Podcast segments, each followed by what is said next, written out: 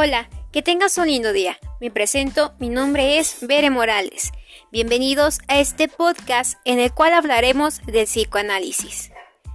Hoy hablaremos del psicoanálisis y de su importancia. Comenzamos. Como bien, muchos de nosotros hemos escuchado hablar sobre el psicoanálisis y hoy aprenderemos más acerca de este tema.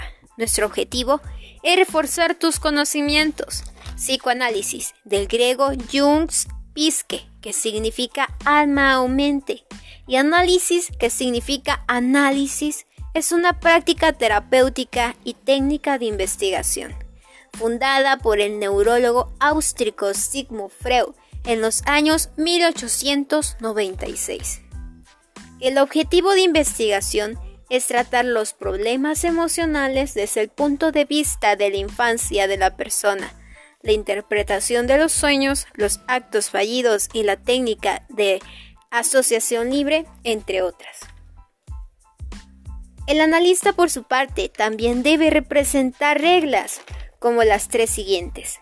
Primera, escuchar al analizado con atención parejamente flotante. En palabras de Freud, el analista debe escuchar y no hacer caso de si se fija en algo o no.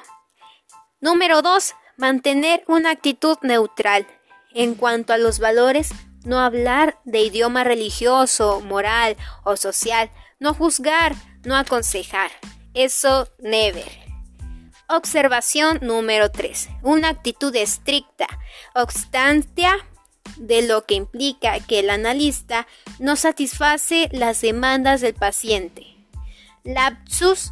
Los lapsus son actos, errores para la conciencia, en los que se manifiesta una descarga del inconsciente.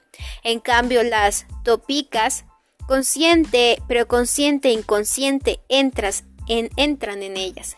El ello, el yo y el super yo son parte de todos estos. Esto es todo de mi parte. Mi nombre es Bere Morales y hablamos de psicoanálisis. Hasta pronto.